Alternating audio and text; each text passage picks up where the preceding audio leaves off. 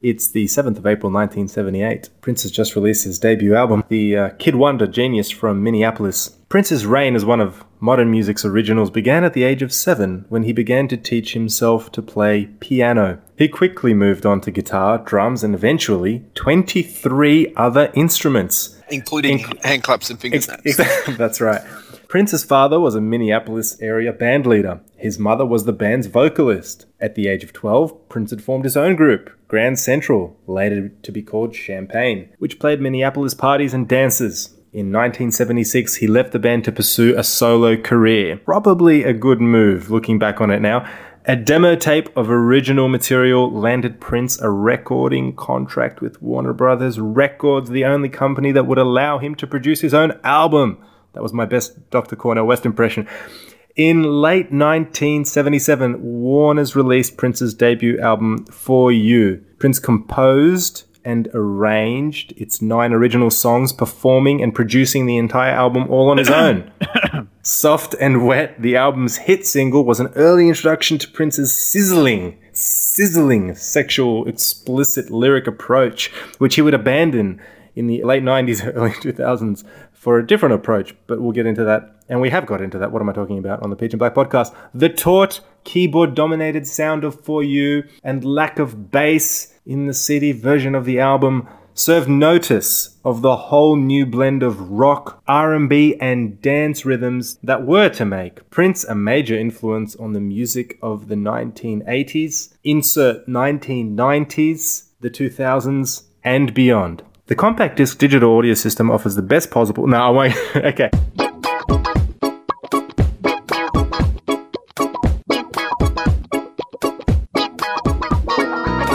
Welcome to the Peach and Black Podcast. Your central place to hear unofficial news, reviews, trivia, and intelligent discussion on all things happening in the Prince world. Featuring the hosts, MC, You know, it's got all those classic Prince elements. Captain, why wouldn't you just record as much as you could? Player, It's just like a storage chest of ideas. Toe Jam, Either version. I love both versions.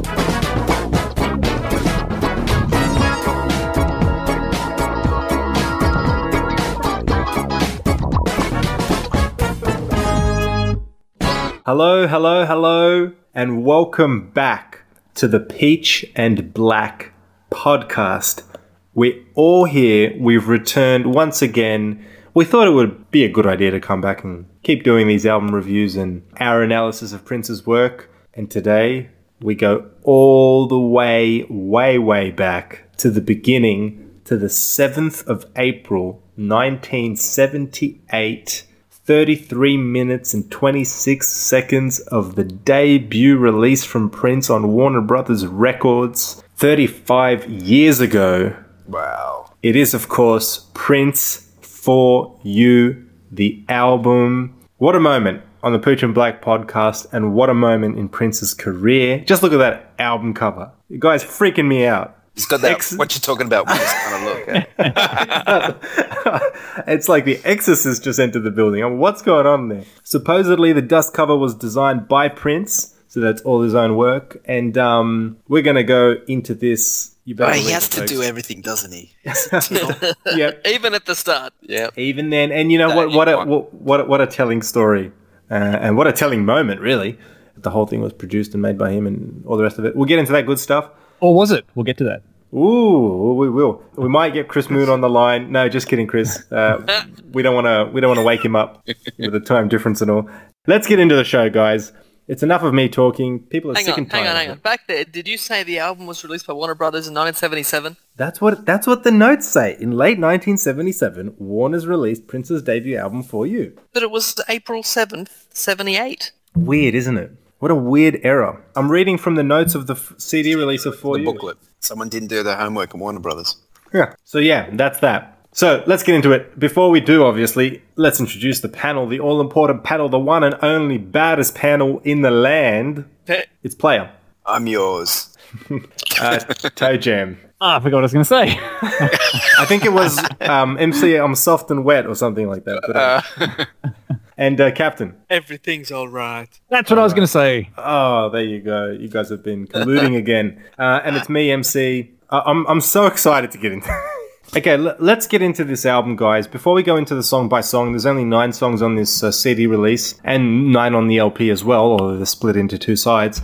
Any any just general comments that you guys want to put out before we go into the you know in depth discussion? Well, this is the album that he blew the budget for. He spent a lot of time on it, and he missed all the deadlines, and he, he just kept spending all their money. And yeah, I don't know if they were too happy about it. So, and he had to make the next album, Prince, to sort of make the money back or prove more of who he was and what he's capable of. How long did he take to record this one? I remember he's even said something in, in the press before about him feeling by the time he'd finished doing this album, he felt burnt out because he just spent ages and ages on it. Ah. 20, 20 years maybe. Which is kind of funny because, like, in the subsequent years, like, he would just knock songs out really quickly and just keep moving on. Well, even just the next album, he recorded in seven weeks, which is crazy. This album, it's 33 and a half minutes. It's definitely one of his shortest albums that I can think of. This is the album that started it all. These are some of the songs that got him his record deal in the first place. This is it. This is the beginning. It's right here. First album, the first single. He sang all the vocals. He played every instrument. Not to mention arranging everything, engineering, producing, blah blah blah. He did it all. I think that's I think that sums it up really well. I mean, in a word or in three, one man band. One man jam. Yeah, there you go. That's really what this album is. It's a one man jam, and he and to demonstrate his abilities, his proficiency in composing, arranging, playing, singing, putting together the the album cover, etc. And um, and I think the record company, the belief that Warner Brothers had in this in this young guy to allow him virtually complete creative and artistic control and freedom, and and allow him to be the producer on an album when he's just just shy of twenty years old is Yeah, it is was, I think unbelievable. it was the, the youngest ever. And I Yeah. think it was the biggest deal at that time ever as well. Like, it was a three album deal. I mean, And I think that's- it's one of the biggest at the time, yeah. That's staggering. Yeah. you know you know just just that fact alone and i think you know everything that, that all of you have just said is probably a, a bigger compliment to the album than the songs contained within it although we're about to go into our thoughts on that but yeah captain you're right this is where it all starts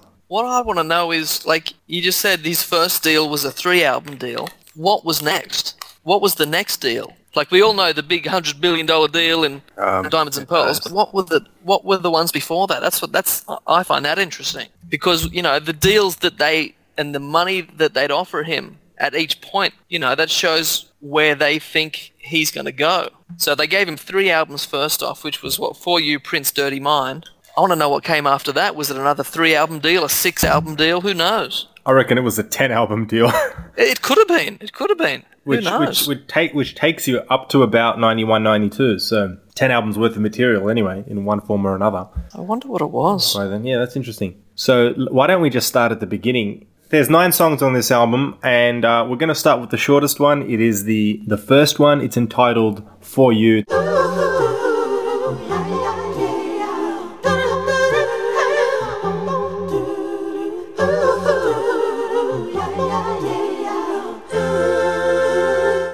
minute and a little bit long, and I'll just quickly tell you guys what my thoughts are. Obviously, everyone's going to talk about how it's an a cappella intro, there's no instruments really in there. You can hear his voice clearly, the falsetto and the harmonies that would become a trademark in later years, in only a few years' time, in fact, are right there. And at a minute long, minute or so long, there's really not that much to say about it. I find the lyrics the most interesting. It's a statement of intent. It's like he's saying, you know, this album and everything that comes after after it is for you. And literally from from what he's singing and from the booklet on the CD version, it reads, "All of this and more is for you. With love, sincerity, and deepest care, my life with you I share." Very intriguing. That that's a very very interesting, very intriguing album opening to me. Who is he talking to?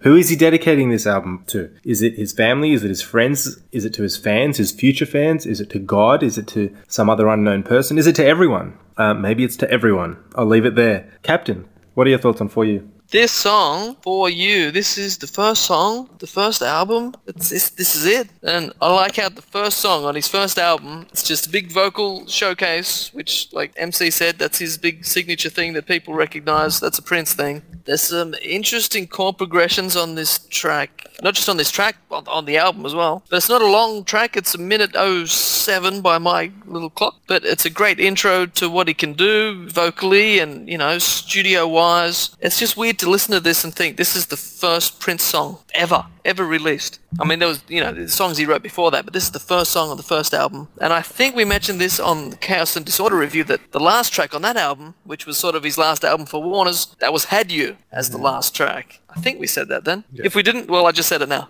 So that was a nice bookend to end it when this was the, the first one. So yeah, that's it. Okay, okay. Uh, player, your thoughts on For You, the, the opening song? Or the opening intro? Yeah, there's not a lot to say. It has the trademark multi-layered vocal and the harmonies are really great. It sounds like he's written his own wedding vows as well as a commitment to his listeners. And it's kind of fitting that it's the first song and the experience that he's going to share or take his fans on a journey to. And the other thing that's telling is the actual song title itself. It's not Prince Bonix. Mm. So, you know, he's still kind of, yeah. He's still writing album- in English. Yes. So it's not completely a Prince thing at the moment. At least the sound is sort of there. Yeah, interesting observation there. Uh, Toe Jam. Yeah, it's a. I think you guys have pretty much said it all. Really, I like the chord progression, and as Captain was saying, the chord progressions all the way through this album are kind of interesting actually, because you know a lot of his albums after this, uh, you know, it's more it's more about the dance and the funk and the party, and so a, a lot higher percentage of his songs on albums were sort of straight, you know, one chord jams. But this album, like pretty much every song, is like based around an interesting chord progression. So that's what's unique about this album, I think. It's a little bit Christmas caroly, isn't it? Not, not that that's a bad thing. His falsetto, he's got the falsetto, like his pitching is is quite amazing. Like it almost sounds like it's auto tuned, but it's obviously not. Uh, he's right on tune on some of those chords, but it, I just feel his his falsetto just doesn't yet have the, the sort of grunt, the, the balls behind it that he would develop later. So Yeah, definitely. um, that's not a criticism. I mean, the guy's only probably 18 or 19 when he's recording this, but so it's Yeah. pretty amazing in that sense. But uh, it's interesting in the uh, looking back at Prince canon history, hearing that really raw, unique falsetto that just it was there tuning, but not quite tone wise yet. Um, if that makes sense. But yeah, what and um, you know, arrangement wise, he's got all those. The, he's going the, the low bass, doop doop doop doop, and then he's doing all the pa pa pa stuff all over the top of it. Yeah, yeah. Uh, so yeah, really cool. I mean, it's it's just vocals, which is what a cappella is, but um, again, pretty staggering statement of intent by this young guy from Minneapolis at the time. So, and with that, we go into track number two, the first real song on the album. It's called "In Love."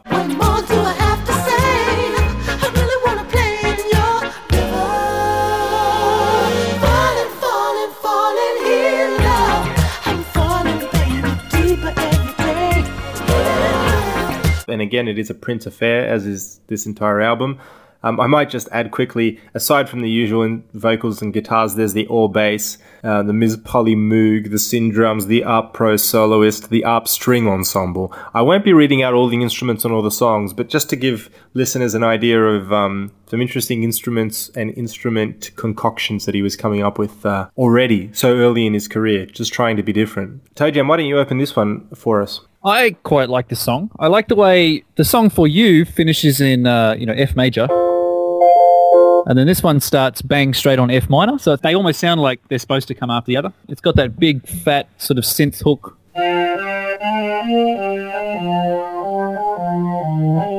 No, that that sort of stuff's running all the way through the album too. These big sort of long synth string sort of hooks. But then the song sort of just goes back into A flat major, and it's a nice little poppy, happy song. I like the percussion in the background. There's it all seems to be phased or like some sort of phaser effect, or and a bit of reverb, a bit of chorus. It sounds very slippery. All the percussion going on in the background, very lush. And it's sort of the classic, you know, it goes along and then there's a stop and you hear him go, I'm falling. And then the band comes back in. Nice little. So, you know, even at this stage, it shows he's got a good grasp of arrangement and composition. And I like the way the, you know, the chord progression's basically just sort of revolving around A flat major, uh, B flat minor, and then G flat major. So it's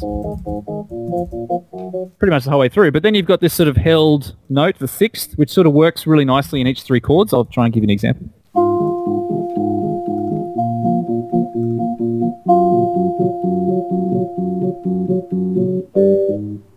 That da da da. So that note's like it sort of moves around, but that droning F running through it is a nice little sound to it. So yeah, I quite like the song. Yeah, that'll do.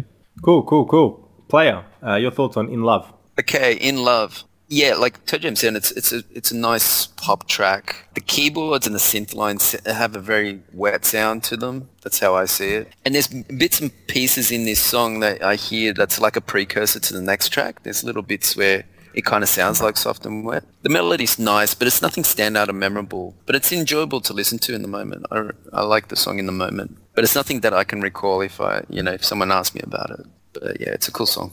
Yeah, I'm, I'm very much like you, player. Actually, I had I had similar notes after listening to this. It's a largely forgettable melody uh, in this song. In fact, I can't remember it for the life of me at the moment.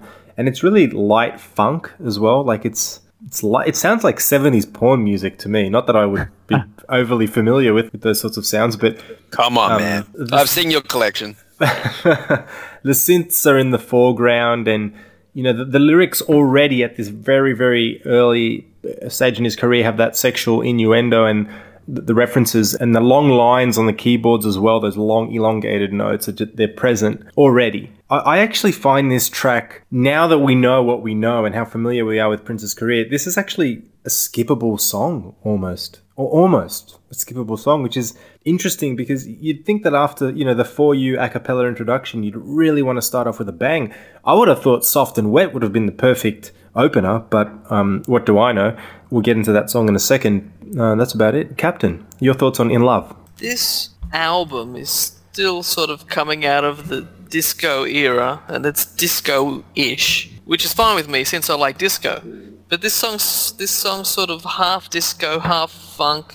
Like you said, it's funk light. It's not. It's just sort of there. But it's this one that's too light and fluffy for me. I like the synth lead line. It's really the only thing that catches my ear in this whole song. But it's good to see he started on his first album, you know, almost the first song with the, the lyrics, I really want to play in your river. You know, set the tone early, that's the way. It's good stuff. Uh, and this is one track I don't think he's ever played live to this day, so he'll probably pull it out sometime this year.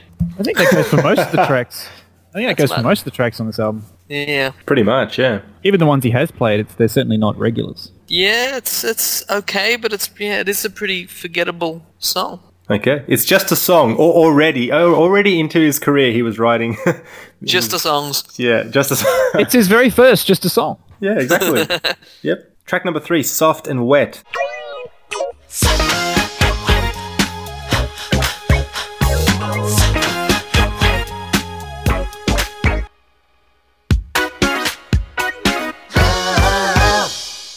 The big single, dare I say it, the big hit single from this album. Player, what are your thoughts on this? To me, this is a like a roller skating jam. Every time I hear this song, I think of like like a '70s roller skating arena sort of thing and disco lights and stuff. Even though it's funky, it does have a disco feel to it and disco elements. But um, it's definitely the standout of the album. It sort of stands shoulders over the other songs. I like the synths and the keyboards. They're really the standout. There's nothing like the nitty gritty that I can pick out as cool moments, but it is a cool song to listen to. It's it's bright, it's happy, and soft and wet. Toe Jam, I reckon this was one of your jams. Soft and wet. Uh, yeah, it's it's that mix of funk and disco, isn't it? Like the the main verse is funk, and then the sort of I guess you'd call it the bridge section is just straight disco. It's very sort of stop start groove.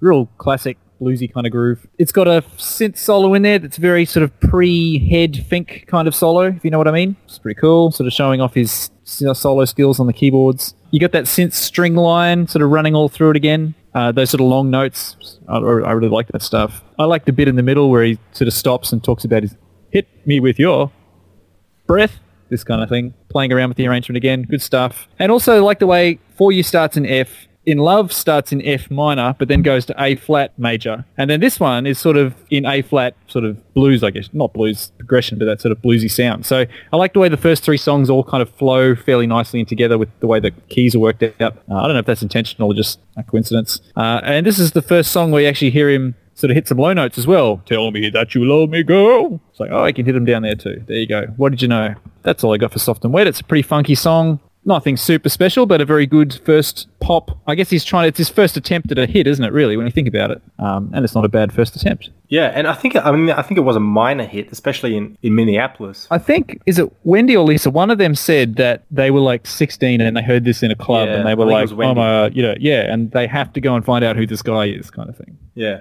and, Pretty and cool story. I I think it was Wendy who said that, and you know most of us weren't born back then, but you could imagine that feeling because I think this more than any other song on this album, it's the obvious pop single, which is why it was released as a single, but it's got so many. How do I put this? So many infant classic Prince elements. You know, they, they, were they were elements that he would develop more fully later. But you can, if you listen closely enough, you can hear the the bubbling keys, the the um, stop start rhythms, the the harmonies over this disco funk bass line, and um, You can hear a bit of that almost chicken scratch guitar in that Yeah. that sort of thing. Yeah, it's it's like, and that's what that's what was really interesting listening to this album. I mean, I very rarely listen to it, very rarely. You know, maybe once every few years, which is astonishing. But listening to this album for this review, it was it was just pretty cool to to pick out all these little things that you had forgotten about, and and it, it's a great door into his universe. Obviously, it's his first album, and you hear all these like really early ideas, and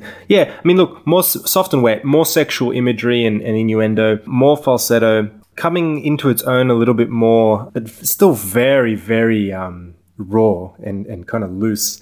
The range of his singing abilities, you, you get that taste for it here, but it's still underdeveloped. Great use of timing in the beat and the rhythms already at such a young age. It's like, it's cool to hear. Um, it's a little funky track. You got the funky keyboard solo, and really at the end of the day, it's just this playful, fun song. I can understand why it was released as a single. And, and also, it's a 20 year old writing about sex. I mean, let's, let's face the facts. That's really what it was. But even listening to it now, I get that. I, I, I get pleasure listening to it many, many years later. Captain, round this one out for us.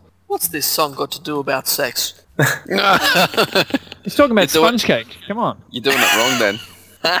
Okay, the big single. Not only the first single released from this album, again, this was the first Prince single ever. And what a song. It's just funny. The first single he puts out, that's like, yes, I'm Prince, and here's all my sex stuff that you need to know. Best thing about this track, which I never noticed before, there's this super funky Stevie Wonder-esque clavinet sounding keyboard going behind the verses. You can probably hear it best from 19 seconds to 34 seconds when the main synths aren't doing their thing.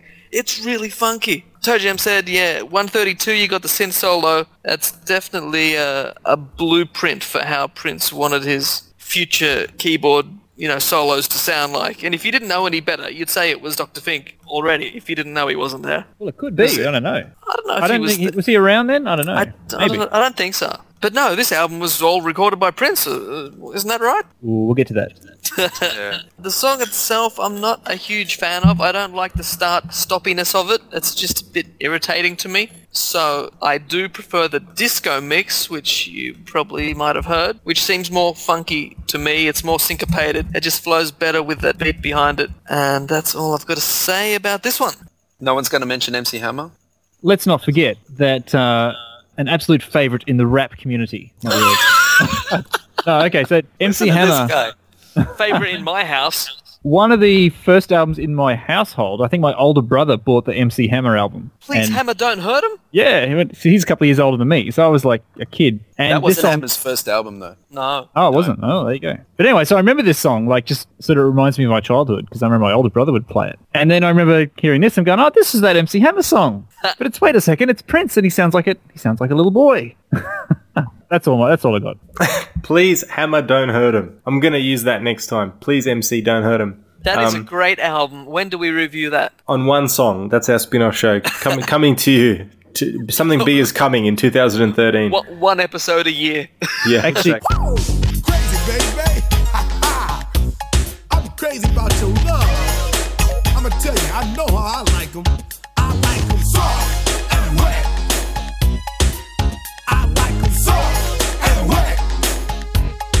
Out. And with that, let's go full force into track number four. It's a nice little ditty. It's called Crazy You.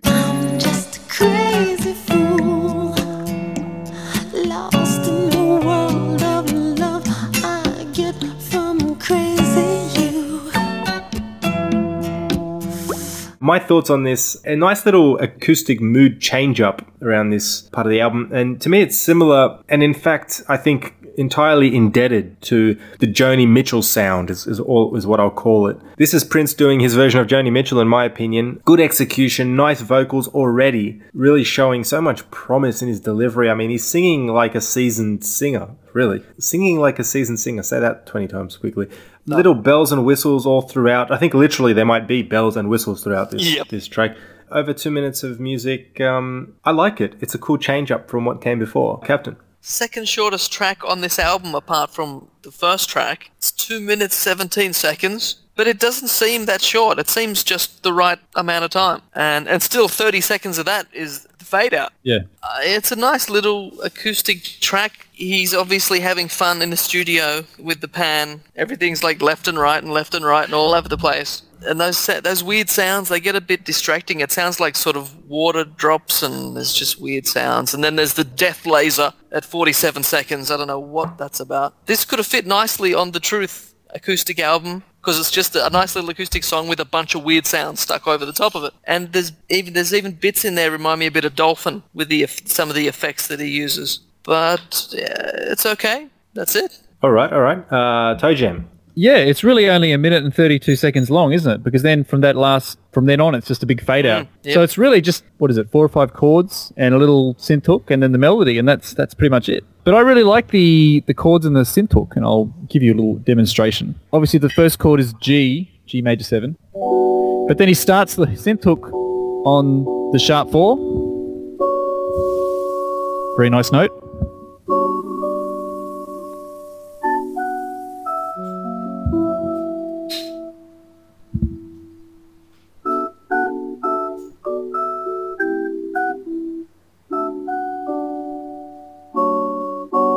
And there's that clash again, sort of a clash, I guess. Um, so again, you know, he's only, what, 18, 19, and he's got some really nice chord progression ideas happening. Something I, I wish he'd explore a bit more, I think. I like the sentiment of the song. It's very simple. He sort of delays his vocal, sort of holds back a bit. Again, trying to show his Joni Mitchell chops, I guess you'd say. It's a nice little song.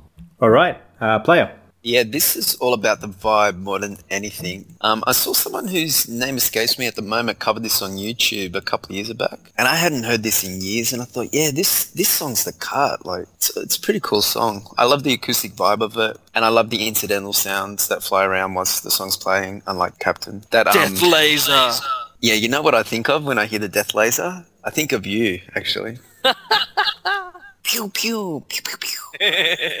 It's very trance-like and it's hypnotic when I listen to it. His vocal is really nice on this, and I wouldn't mind him seeing him revisit this one because it's almost a forgotten gem. It wouldn't even go amiss on the, uh, if this was on the recent Andy Allo album. It's kind of like the same sort of acoustic vibe. You can very easily hear Andy just singing this straight out in one take. Oh, and yeah. It's sounding great.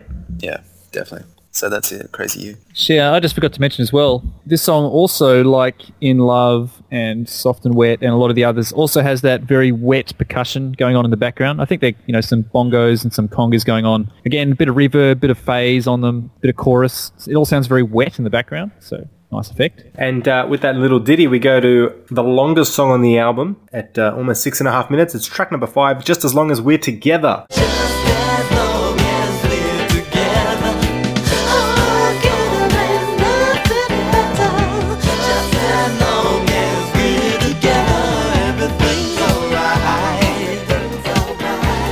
Toe Jam, start this off again. Well, this is by far the best song on the album. Who agrees? Who's with me? No one. wow. Not this Wow, time, think- buddy. Well, this is probably the only song on the album that I would say is worthy of his later material. I think the song is is the jam. So there's so much happening in it. It's like every every 20 seconds there's something new happening. Chord progression again. It's moving along all the time. There's two or three different sections. Yeah, just it sounds like he spent forever working on this song because all the instruments are, are, are on the go to the max, doing all their stuff. And uh, for me, I, I just love the last half. It, it's the song's only like three minutes long or so, and then the last two and a half, three minutes is just instrumental funk workout, which I love. I think it's awesome, and he's got so many cool ideas in there, like the way that sort of builds and guitar stuff and little synth hooks and little solos and little bass pops. It's it's happening all over the place. You got the bongos again, all this wet percussion going on in the background, and it builds. That, that bit at three minutes to three thirty, where it's just da da da da da da dun, dun, dun. just going all over the place. Great stuff. Now it's got a little. I never made this connection before, but we all know the song Alphabet Street, right? No, what's that? You don't know the song Alphabet Street? Okay, what well, Alphabet. I don't know. It hasn't been released yet. Okay, so we all know Alphabet Street how it has that that little line. So this one has sort of a really similar line. This is like wow. It's a bit of Alphabet Street in there. I never noticed that before. It's not exactly the same, slightly different, but that same idea of this little, really fast little run in the last couple of beats before going on. So that's kind of cool. Lots of Larry Graham bass, octave bass, just going all over the place. He's slapping it hard. Sounds good. Um, yeah, this song is, is the jam. And I think there's a disco mix of this one too, isn't there? There's see. a disco mix which has Pepe's uh, 12 Disco. inch. no, no, no, no, no. It's got other stuff. dance. It's got a whole nother bass section, um, and it's funky too. There is a disco mix. Yeah. Yeah, what a song! This song is amazing. I think I would love to see him revisit this. That would be cool. Makes one of us. Uh, Captain, what are your thoughts on this? Okay, this is the second single released from this album. Came out seven months after the album.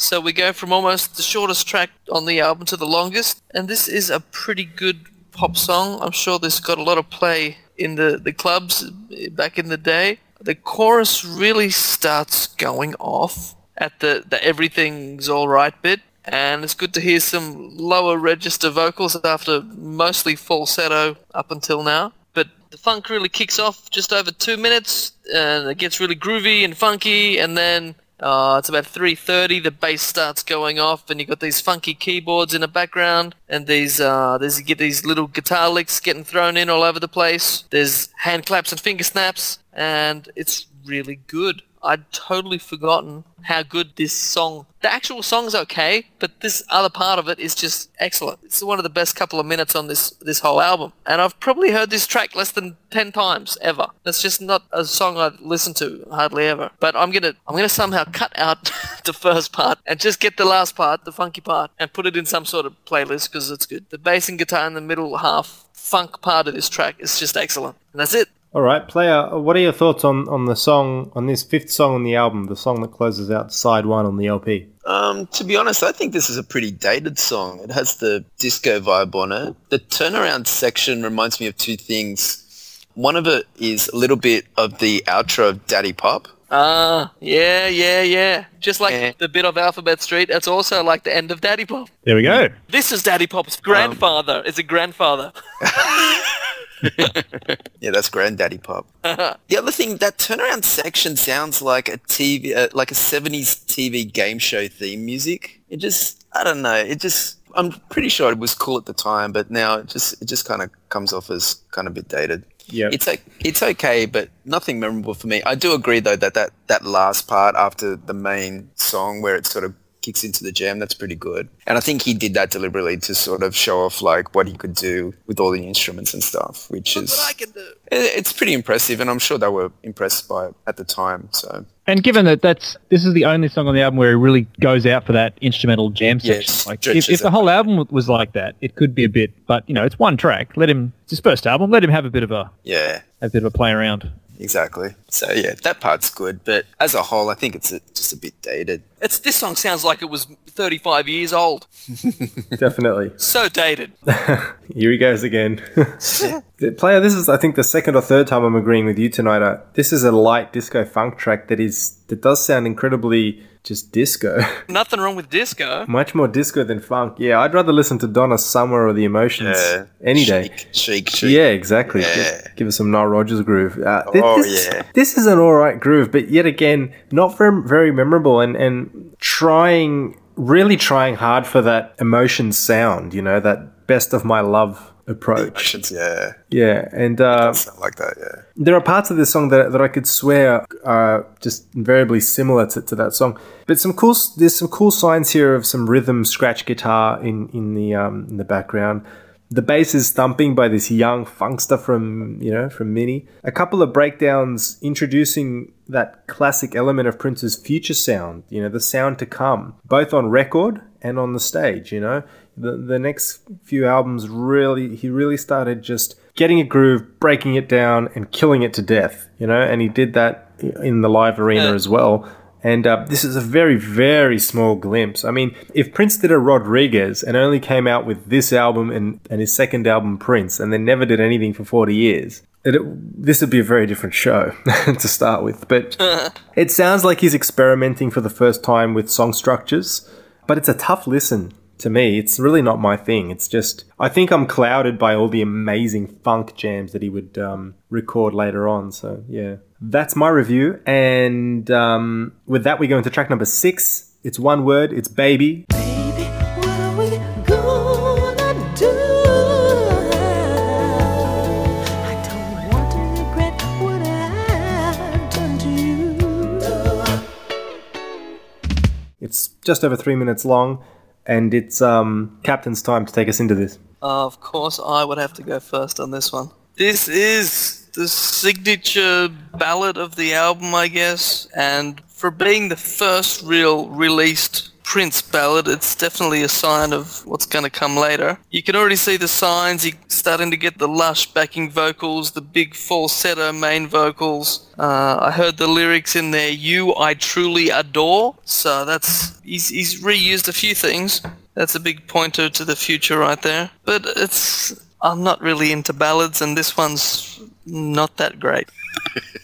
And probably for the first time on the Peach and Black podcast, because my review is so, so short, I'll just butt in uh, in front of the other two guys now and say that I, I completely agree with you. this is a ballad that comes off a bit lame and cliche, and you know it's in that Delphonic stylistics, uh, Anthony and the Imperials mold, but nonetheless, it's. I mean, look, it's an impressive one man band performance. The arranging is good, and, and the all round one man band jam is, is good, but this is just so syrupy, sickly sweet. Really difficult to listen to. Um, Even especially- even even the name of the song. yeah, and uh, the, there's, there's a part at, at, towards the end of the song where um I can't remember the lyric, but it's something like he's talking about the man that he's going to be, and I'm thinking the guy's 19 years old. You know, he, he should have changed that to guy. I think man, the word man should have been changed to guy in that instance, but that's just me being picky. Anyway, player, Uh, I'm surprised that you didn't say the first track of side two, MC. you beat me to it. His vocal on this is nice. I think this song is like dated to you know like the last track. There's musical parts in it though that sound like "I Hate You." There's a couple of p- times that gets repeated in there and it sounds like um, a part of "I Hate You." Um, that, yeah. yeah, the guitar is really nicely recorded, but otherwise, I'm with you guys. It's a pretty fluffy song. Yeah, I don't have much on it at all. Okay, well, on that note, player, do you have more to, to talk about um, if I give you the floor with track number seven? My love is forever. Oh, hold on. What about Toe Jam? Um, Toe Jam's got to do his baby. Yeah, all right. I totally forgot about Toe Jam Baby. Okay, uh, now before I get to the actual song, this is the thing I've been trying to find out for years and years. There is clearly a string section on this track, and it's not a synth string. It's clearly an, an actual proper string section. And um, I remember putting a post up on, on Prince Org years and years ago, trying to fa- find out if anyone knows who plays the strings on this track. So there we go. Anyone out there wants knows? Well, since you've opened up this can of worms, supposedly the strings on this song were recorded a few times by a local orchestra or ensemble, Yeah. but they were not present on the actual release, and um, they were replaced with a um, synth string. No, you can hear it. It's clearly acoustic strings. Clearly. Well, I don't know. My, Oh, my, well, The my- only- the only headphones. You need the headphones. You need the the, only way to settle this, the only way to settle this, Prince, get on the show. No, no. If you The only listen on headphones, it's clearly a string section. And yeah, it's strange that they never credited them. Whether they wanted to have this whole one man band thing, or whether they just Yeah. forgot, or they took No, it out no, and no. they and then yeah. No, it's it's it's to market Prince as a as a one man band. If they had a string section there, that takes that away. Yeah. So they probably just made him anonymous. Hmm. So there we go. A bit of a mystery out there for any Prince discography nerds. Okay, so the song itself, the whole thing's kind of built around this. You know, it's it's singing to his baby about their forthcoming baby, and it's kind of like. What a great play on words. I mean, it's you know, it's a bit trite, isn't it? It's very Stevie Wonder. I can imagine Stevie Wonder doing like that, do all this kind of stuff. And there's a nice little bit where it goes do up, guitar, guitar. You know, that's a nice little arrangement bit, Yeah. almost a bit humorous but it's better than another ballad that's on the song, which we'll get to. But it is, it's pretty skippable, really, isn't it? Damn straight. My love is forever.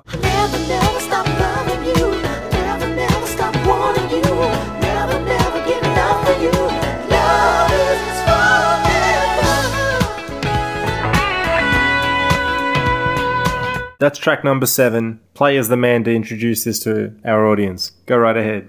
My love is forever. Uh, it sounds pretty happy, major key type stuff, but for me, it's just not memorable enough to retain my attention. But like um, some of the other songs on this album, it's it's nice in the moment. But trying to recall it, like it's it's pretty hard to ask. So yeah, nothing on it for me. Captain, this got anything for you? Finally, an electric guitar. Electric guitar Hey. solo. Apart from that, most skippable track on the album. I mean, Almost. when I listen to this song and I'm thinking, it's not that great. Then there's a bit of guitar and I'm like, oh, it's okay. But then I start thinking, this is his first album. He recorded everything, he produced everything. Production is pretty damn amazing. But just, it's the quality of the songs that bring it down. I mean, apart from that, it's good. But electric guitar, the best thing on this track, that's about all I gotta say. I mean, even the chorus, it's so. It's not even a chorus. He just sort of sings. Every time he sings My Love Is Forever, he sings it differently. And it's sort of not even. It just sings it anywhere. It doesn't seem to fit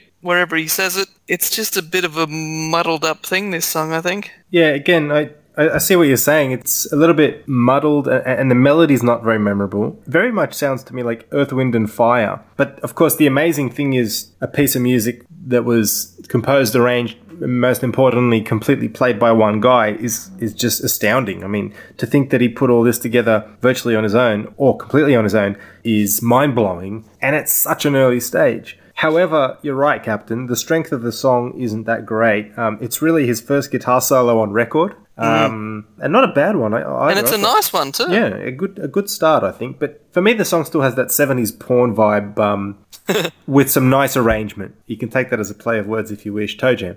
No one can arrange 70s porno music like Prince can. That's right. Back in 1978.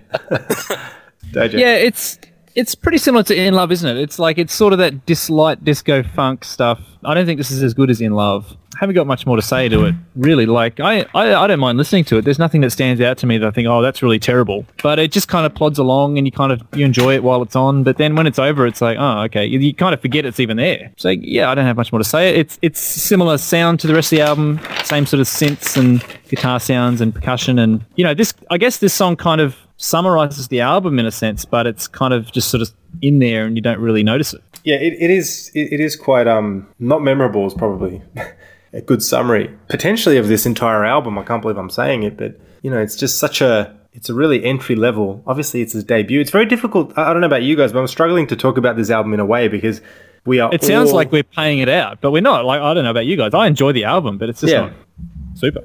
Yeah, I think yeah, you're right. It's not super by comparison to the incredible music that came afterwards, but but it is incredibly interesting to listen to. And speaking of listening, uh, we all listened to track number eight earlier today and earlier this week. Let's talk about track number eight. It is so blue. talking to myself. Oh, I am so blue. and um, taking it to uh, Toe Jam to open up. Okay, this one is the most skippable, I think. It's it's just one verse, one chorus too many. By the end of it, I'm like, oh, geez, do I have to keep listening to this? You know, it's a very long, sort of slow, drawn out, sad song. I like the intro to the song actually. That's probably my favorite part, where he's got the bass going do do do do do do do do do do, and these sort of long harmonic chords going on. That's the best bit. Uh, The song just sort of plods along, doesn't it? It'd be interesting. It might be have potential if he reworked it nowadays. But yeah, like I said, it's just one verse, one chorus too many, and after about two minutes of it, I'm done with it. I normally skip it. So most skippable track on the album. Okay, we've heard most skippable a few times now. I think the inventor of that phrase is coming up next, Mr. Captain. Like yeah, like Jam said, I like the intro riff. I wish the whole song stayed like that because that's the best part of the song. yeah, this song's okay. I like the chord progression. It's pretty much just a standard blues or something basically, but even this early on, you see him taking a fairly standard chord progression and then he puts his own little twists and turns in there. Just It's a fun. long chord progression too. There's probably like a good, you know, eight or mm. nine chords in the sort of turnaround, I guess you'd call it. Yeah. And there's you got some nice brushes used on the drums. That's not a, a common thing you hear in Prince tracks very much. But yeah, unfortunately, this is just a song. Hard to disagree with you there, Captain. I think the nice kind of fretless sounding bass played at the beginning and the acoustic guitar strumming is nice to listen to. It's nice, light, and it's chilled. It's a chilled out track. The good vocals is definitely creating a mood. Although it's not memorable, I think this song contains his best falsetto so far, and in fact, the best falsetto vocal performance on this album, and really a sign of, of things to come in the next probably two to three albums. But yeah, I, I guess I have to um, agree with you. It's just a song, player. Yeah, I'd have to agree as well. This is another one that sounds like it comes from the Andy Allo book, and that's not a bad thing. It just doesn't draw me in uh, intensely like his other work. But for what it is, it's a nice acoustic song. I'm gonna take an acoustic song on this album. It'd be Crazy You, and yeah, I guess this one would be like the more skippable. Even though I don't like this sort of this line of thinking, but I'm going to say it anyway. If he kept the best tracks from For You and the Prince album, it would have been a killer album. There's there's a bit of filler on both. There's a, there's a fair few just just songs which are just there for the sake of being a song on an album. So I just had to say that. That's all. I should have told you. Shoulda, woulda, coulda. Yeah. Anyway, moving on. And with that, we come to the end of this album with the last track. It is song number nine. It is called I'm Yours.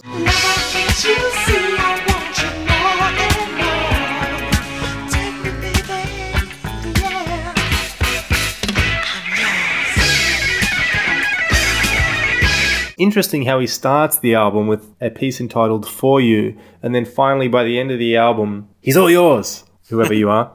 Let's hand this over to Captain, get his, uh, get his thoughts on this final song. Now, of course, this is one of the best tracks on the album. Even from the very start, he wanted to show, look at me, I can do it all. He's done a bit of disco, he's done a bit of funk, and now he's just going to do rock and just kill you with it. It's killer guitar riff. I can't believe it took him 31 years before he played this song live, and he only played it once and he hasn't played it since. Which just blows my mind. He played this at, I think, the Conga Room. That night he did three nights in LA at Nokia something. I think he played it with Sonny T and Michael B. That show. It's the only time he's ever played this song. I can't believe he took him that long to play it, and he hasn't played it since. It's just a killer song. It's got this monster scream 28 seconds in. Uh, there's so many bits. You got this huge screaming, shredding guitar solo at 128. Oh, this song. This song has a bass guitar and electric guitar duel starting at 259. It goes on for over a minute and a half. Like the bass does a big solo, then the guitar does a solo, and the bass does a solo, and the guitar does a solo. It is insane. And then there's a few big drum fills, then there's a big drum fill, then you got a breakdown, 436, and this song, it's Nah, forget it. It's the best song on the album. I said it was one of the best, but it, it's the best. I was considering just as long as we're together with the big funk middle and end, but this song beats it. Kills it. The end. okay, okay. Interesting. This is a song Whoa. that needs to be played live. Yeah, I think this is a song that needs to be remastered, but I'll get to that in a second. Player. Yeah, I agree with Captain. I like this song a lot. To me, it sounds like the rock of that late 70s era, especially Kiss, the group, not the Prince song. The drum fills particularly make me make that, make that connection. Mm. But yeah, what a way to close the album with a rocking track. Great rock power chords. A song like this, I could see Third Eye Girl demolishing if this if they brought this back. Ooh, And now I there's a wouldn't- prediction. There's a prediction. Mm. It's, so it's another one I wouldn't mind him revisiting. You know, maybe this should have been the, the second track on the album, just to give like the you know start the record with a bit of a bang. But like I'm looking at the track listing now, like the second half of this album is all sort of this is like probably the, the best song on the second half of the album. So he couldn't have put all the good stuff at the start and left the record to die out. So for it to close, it's it's a pretty good closing track. It is a killer closing track. Yeah. Out of every track on this album, I can't think of a better closing track, except maybe just as long as we're together, which ends with the big funk end. But this still, this is still better than that. Ooh, well, in a way, I agree with you guys, and in a way, I don't. I mean, on one hand, it's like, wow, what a way to end it. This guy can actually rock out a little bit too. On the other A other little hand, bit. Oh, on the he rocked the socks off. On the other hand, I think this is um, it doesn't fit on the album, the concept of the album, the sound of the album at all. I find his his um, the vocals are kind of muddy and um, strange. Uh, when I listen to this, I've always got mixed feelings. I I think that whoever said that Third Eye Girl would rock this live was right, and I think it would sound a lot better in a live setting than it than it does. Um, I think it also needs to be remastered or, or really brought to like it's just the drums sound so tinny and the, the bass is hardly I mean it's not as thick as it should be. So I think audibly speaking, this song probably tore the roof off in the studio, but what we're listening to back on CD just doesn't cut it for me. The other thing is it's not it's not unbelievable. It's just unbelievable that a guy his age, you know, already was showing such incredible musicianship and compositional and forward thinking musical pedigree. But it's strange. It's strange. You know, you've got this great dr- drumming, bass, and guitar work by the one man band, i.e., Prince. You know, sit down. It's not a band. It's just one guy. Just Um, one guy. Uh, but it's it's strange because it's this, it's this li- so i said wait wait till you hear this it, it is a strange um light disco rock mix. I, I think this song more than any other on this album maybe baby also is similar with, with what i'm about to say. He's not really sure of himself yet. His falsetto doesn't really suit the hard rock sound. He, he did a better version of that sound on on the next album and we'll talk about that soon i guess. It sounds heavily influenced by funk especially in the bass parts um, and i think heavily indebted uh, and owing to, to larry graham on this whether uh, he'll care to admit it or not but the main riff is so familiar i have to say i don't like it that it's like I, I almost feel like it's I don't know what the what the movie would be or what the TV se- but it's it's some cop series from the from the mid to late seventies. It's like Ah, yeah. they're like getting into the car and they they they're out on a Actually- stakeout. Um, that little bit, they used to play it as like the warm up music. Like, you know, the NBA, like some of the stadiums would play it. Some of the actual NBA TV shows would, would have that music as like the rev up music. Coming up on TNT, you know, it's, it's the Mavericks versus the Lakers. So it's They did, so, seriously. I remember it. Yeah. it's so cheesy. That that that sounded so cheesy, and I just think of like uh, buddy cop movies. And Sliding um, across the bonnet. Yeah, and I think The of what's that? What's that guy with the big mustache? Tom Selleck. I think of I think of Tom Selleck and the guy from Miami Vice just jumping into their Oh, no, you, Cadillac. just, you ruined this song Don for me. Johnson. Jo- yeah, yeah, Don Johnson. That's right. That's right. Don Johnson. Um, jumping into the Cadillac, and, you know, chasing the crooks. All, all, all, all the while, they've got their, the, you know, their shirts open with their chains hanging out and, and wind flowing through their hair and all this chewing gum and all this kind of stuff. It's just, it's so cheesy and corny. It takes away from this No, song, and no, I think you guys no. are getting way too excited over just hearing him strum Rock. out, rock out a little bit. And I look, I get that too, but as far as the song itself goes, it's really not that great. Just like majority of this album, This song is great. th- this album and this song and everything about this er- this this time in his career is planting the seed for what would become one of the most awe-inspiring, pioneering, influential, all-round incredible careers in not only music but any field or form of art Yeah. uh, and creative expression. So I think we're putting a lot on this early album. You know, like some debut albums are just mind blowing, and then the artist never recovers and never produces anything uh, that can hold a candle to it. Prince's career is like the opposite. He started out with this solid experimental debut that was marketed very, very well, and then he just you know, over the next however many years, exploded and became one of the greatest pop um, musicians and artists of all time, in my opinion. But yeah, this song is not incredible. Toe Jam, close Uh, it I'm out. sort of with you on this one, actually. This is a bit. It's not Bambi, is it? I mean, how much better is Bambi, like, as a song than this Much one? better. Because, you know, Bambi has a better story, it has a better structure. Like, this is just a, a big rock out, really. And my biggest problem with this song has always been I can't understand the vocals one bit. I cannot ever make out what he's singing. Occasionally it breaks down and I can hear him say something like, Never have I wanted to till now. That's the only bit I can ever understand. I can never understand what the hell he's singing about. He needs to have his vocals, and that, that's what I was saying earlier with the For You song, is that his falsetto's there tuning-wise, but there's just no balls behind it yet, which is fair enough. He's only 18. So yeah, having said that, I totally agree that that intro, that hook line is, is really cheesy, but, you know, I mean, come on, the NBA used to play it for their rev up music, so it must have got someone's attention. I mean, it might sound cheesy now, but he made yeah, it. yeah, it's good for what it is, yeah. He made it then. Yeah. And then it would have been new and cool, and no one would have heard anything like that then.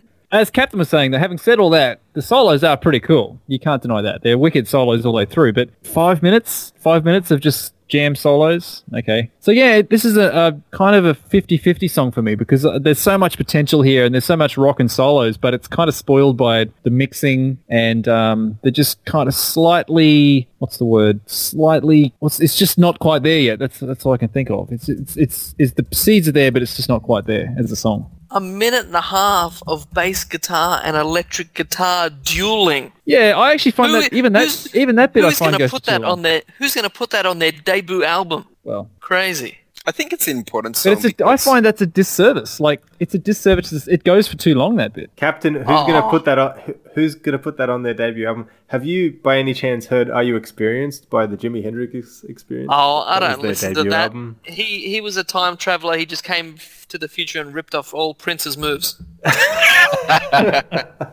Same with that that Sly Stone, James Brown. They all just copied Prince. I'm sure of it.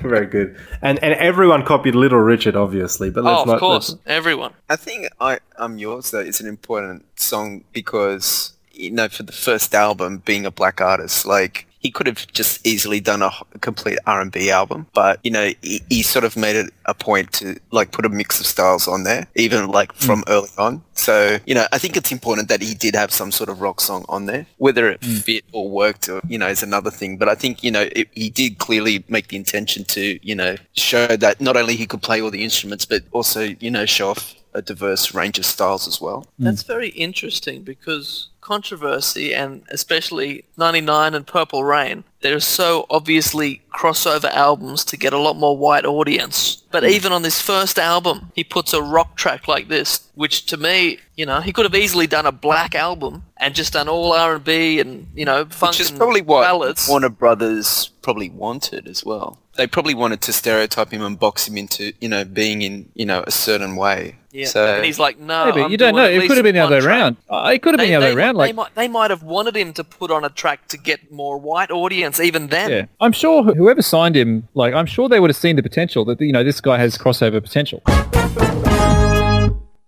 The guys want to score the album. I'm actually going to refuse to score the album because I don't think I can score this fairly. There's just too many factors to consider. When you when it really oh, comes You're down just to lazy. no, no, I'm a lazy journalist. Oh, it's too hard. I don't know how to do it. No, in, the thing is, in reality, this is a very, very good debut record. But in comparison, like I said, in comparison to everything that came, and I think every fan would admit this, it's really lukewarm. So I don't want to play the scoring games and go, oh, I'll give it a 3 out of 10 because I gave Sign of the Times this or that or the other. I'll just say, um, my review, just like Princess Music speaks for itself, my review speaks for itself. Okay, so, um, if you guys want to score it, you can. Uh, if anyone wants to score it, why don't you just yell out your number out of 10? Captain, you seem really ready to go on this scoring thing, so wh- why don't we hand it over to you? I just want to do a score because we've done scores for pretty much everything else. So I'm going to say, I'm not going to think too hard about it. I'm just going to say 5 out of 10. Oh! How could you do that? How could you give Batman 4 out of 10? Come on. That review is dead and buried, Captain. it's gonna haunt you, yeah. No, this this album, it's got it all. I hardly ever listen to it, but I think that might change. I'm definitely going to listen to a, a few of these tracks more after the blasting this the last Well, couple Captain, of if the Peach and Black podcast can change you, then I think we've done our job. Huh. But this is probably one of my least played albums. By Yeah. to be honest, I've probably only listened to the full thing maybe six, seven times in my life. And that was just this last week. Yeah, three times within the last two weeks.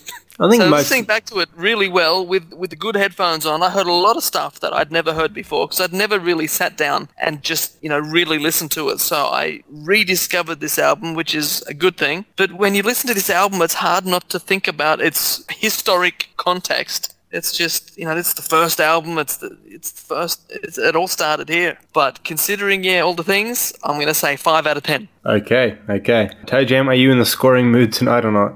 Uh, it is hard to score, isn't it? I mean, I kind of think about it. I think it's a bit unfair no matter what I say. Uh, I think the first half of the album is much better than the second half. I think the first five tracks are of some quality. Side one. Yeah, you could say that. Uh, and the last half is of a lesser quality. So I think maybe 5 out of 10 is probably fair enough for that reason. Yeah, uh, it's got a very... It has a sort of a unique sound, doesn't it? It's it's very... It's almost, you know, the whole album almost sounds like it could be like a Stevie Wonder album. Not that it's as good as a Stevie Wonder, but it has that same sort of that sound. You know, the acoustic drums, the the sort of full band sound, the the funk and the pop and uh, the word the disco. It's all there. It's all very light and, and sugary. Um, so very Stevie Wonder, Stevie Wonder in that sense. Uh, I think, as I've said throughout the album, the chord progressions are really good. The songwriting's kind of good. The arrangements are kind of good. I just find his vocals sometimes a bit not quite there, which certainly got a bit better on the next album and even more so on the third album. Um, so yeah, for someone that's only 18, 19, it's a super effort, but it's not something I'll listen to. Again, I probably only listen to it once a year like you guys as well. But I do enjoy it whenever I do put it on. Yeah, that's probably the only thing that I my main criticism would be his vocals. You know, his falsetto. It's just still a bit. It's really soft. It's still weak. But you know, the next couple albums, it really gets to where where it has to be. But yeah, this first album, it's still a bit meh meh meh meh meh. Okay. Player, Yes. your turn. I would give it five as well because it's kind of like a halfway thing. It's not good, it's not bad. I think it's a very interesting listen on the, the account that, you know, it's his first album. You, you know, it's his pretty much his it's his big record debut, but it's when you listen to it, it's it sounds like, you know, he's mucking around in the studio. Like he's still trying to find his way in like how the recording process works and how things fit together. So it's interesting in that way that, you know, you can hear, you know, it's kind of like work experience this album. And he's just trying to find his way. Yeah. But you know, it is it is good. It has its moments. There's uh, memorable moments and forgettable moments. But you know, it is an interesting listen, especially to compare it to his later work and and to revisit this and where he's progressed. And you know, I, I'm sure he spent a lot of money and a lot of time and effort on this album. There was a lot of like probably outside influences that you know he couldn't really truly be himself on maybe this record because people were butting in and you should be doing this and not doing that. And you know, he probably that's why probably the other records sound better because you know he, he locks himself up in the studio and does what he wants whereas in this one you think you know you can sort of sense that warner brothers would probably say to him oh you know you can't have this you got to do that and so you know it's probably not him truly coming through on the album completely but you know you do get a peek into where the guy has come from and where he's going to go so it is a very good album in that regard Yeah, I like your your work experience and analogy, player. It's that's probably the best description of the album I've heard by anyone, including the critics that wrote reviews of it back in 78, 79, and since then. I never thought of it that way, but really it does come across that way only knowing what we know and having heard what we've heard yeah yeah definitely. um, in the entire history of, of popular music, when you think about some of the biggest name artists and you think about their debut albums, uh, I think I mentioned this earlier in my review, they seem to be either fairly big critical successes or commercial successes or highly influential in the artist's own career or on the industry at large, etc. This album does, again, it's, it's strange. It really does none of that. What it does do is introduce Prince, and I think you couldn't ask for a better introduction in a way because it doesn't expose him too much. When you have a strong think about the, the, tr- the tracks on this, you go from a cappella to disco pop to disco funk pop to Joni Mitchell type acoustic stylings to more disco funk Ballads. To a, to a ballad, to another ballad, to another ballad, to some hard rock. And within these nine numbers, there's not a whole lot of depth in the in the lyricism. There's not a whole lot of depth in the vocals. There's not really. I mean, the production isn't that great. It's glossy, but I don't really think the production's that great. The arranging's pretty juvenile, but again, for a guy his age, he was certainly above his peers and above people that were that would have been of a similar age of, to him. It's a very strange release. Have we even mentioned yet 35 years? Anniversary, there you 7th of April, 1978. This was released. Pretty Uh, incredible. yeah 35th anniversary, and if all general laws are to be believed, he gets the masters back of this album, you know, right now. They Yeah. could be handing them to him this very minute, who knows? Yeah, that, that that is quite quite astounding. It's, it's astonishing, really, as a from a fan's point of view. Unless, which what he told us was he already had them back after 30 years. We still don't know what, what the deal is there, so Who knows? Who knows? we probably ne- probably never will. But anyway, Prince's debut album is one of the lesser, if not the most overlooked album in his entire discography, I, I think. You know, outside of things like The Truth and Kamasutra and all the rest of them, you know, R- Rave gets way more plays than this. Graffiti Bridge gets way more plays than this. Um, Rainbow Children gets way more plays than this. News gets way more plays than this. I mean, this is it's it's nah, just for me this is this is down in there with news yeah. I, for I- the number I- of plays. to, to me, I, I, I go back to what Player said about work experience, and thinking about it now, it's it's also a, a document. I mean, every record is a document, but this in particular is a document of a young musician from Minneapolis putting together songs that he's had in his entire life to work on, and that's what that's the thing they say about debut albums is that you've had your whole life to prepare this material, to build an image, to build a sound, and he comes out with this. I find that astonishing. Well, if, Um, if most- your debut album is released when you're 40, that's going to be a very different album to someone who made their debut album when they're like 17. That's true, but take a look at Michael Jackson off the wall. Now, I, I let's not. It's That's a his- can of it's a can of worms because that's you know he was in the Jackson Five and all Yeah, that kind of that's stuff. right, yeah. But still, you know, Prince was playing in bands just because they weren't as as famous or as popular as the Jackson Five doesn't make any difference to me in a way. I mean, it's still. It was still out there. I mean, off the wall is nuts. One of the greatest albums of all time, just wall to wall classic music. And that's Michael Jackson's debut album. Now, Prince's debut album is For You. Most people won't even know what it is.